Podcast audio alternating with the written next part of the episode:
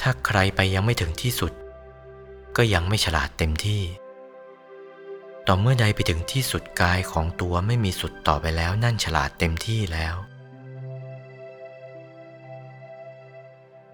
ผู้เทศนี้ได้ทำวิชานี้ 23 ปี วันออกพรรษานี้ก็สามเดือนเต็มละยังไม่หมดกายละเอียดเหล่านี้เลย ไม่ได้ถอยกลับเลย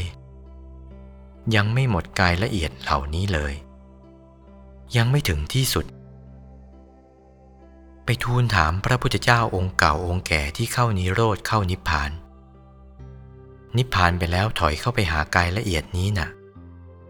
ไปถึงมั่งแล้วหรือยัง แล้วไม่มีใครรู้เลยว่าไปถึงหรือไม่มีใครไปถึง เอาละสิคราวนี้ นี่ศาสนา ตัวจริงของกายมนุษย์เป็นอย่างนี้ เมื่อเป็นพระอรหันต์ขึ้นก็ต้องไปตรวจของตัว เข้านิพพานแล้วต้องไปตรวจของตัว เมื่อเป็นพระพุทธเจ้าขึ้นแล้ว เข้านิพพานก็ต้องเข้าไปตรวจของกายตัวเองอย่างนี้แหละ ว่าที่สุดอยู่ที่ไหน ต้องไปที่สุดให้ได้ ไปบอกที่สุดให้ได้นี่ความจริงเป็นอย่างนี้ อย่าไหลเล่ออย่าเลอะเทอะ ที่อื่นไม่ใช่ของตัว ให้เอาใจจดจี้อยู่ในตัวของตัวนี่อย่าถอยกลับ ให้เข้าไปถึงกายที่สุดให้ได้ ว่ากายที่สุดของตัวอยู่ที่ไหน เมื่อไปถึงที่สุดของตัวได้ละคราวนี้ตัวก็รักษาตัวได้ไม่มีใครมาเป็นอิสระ ไม่มีใครมาบังคับบัญชา ถ้าว่ายังไม่ถึงที่สุดของตัวแล้วเราก็อย่าหมายเลย เขาจะต้องบังคับบัญชาแก่ท่าเดียวเท่านั้นแหละ แกจะต้องเป็นบ่าวเป็นทาสเขา เวลานี้พยามารเขาบังคับ ใช้เป็นบ่าวเป็นทาสให้ทำอะไรทำได้ ให้ด่าให้ตีให้ชกให้ฆ่าให้ฟันกันได้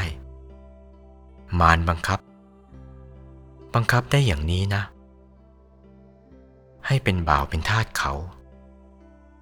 ให้เลวซามต่ำช้าให้เป็นคนจนอนาถาติดขัดทุกสิ่งทุกอย่าง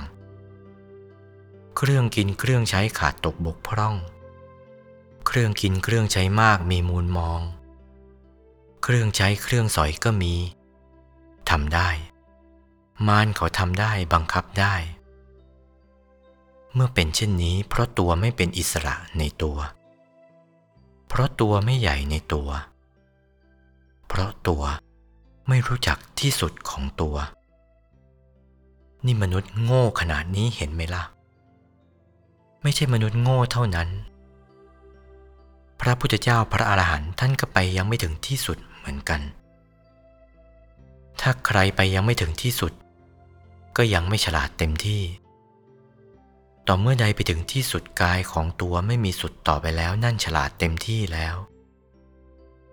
ตัวของตัวเองเป็นที่พึ่งแก่ตัวได้แล้วนี่เป็นข้อสำคัญอย่างนี้นะ โอวาท พระมงคลเทพมุนี หลวงปู่วัดปากน้ำภาษีเจริญ จากพระธรรมเทศนาเรื่อง สติปฐานสูตร วันที่3ตุลาคม พุทธศักราช 2497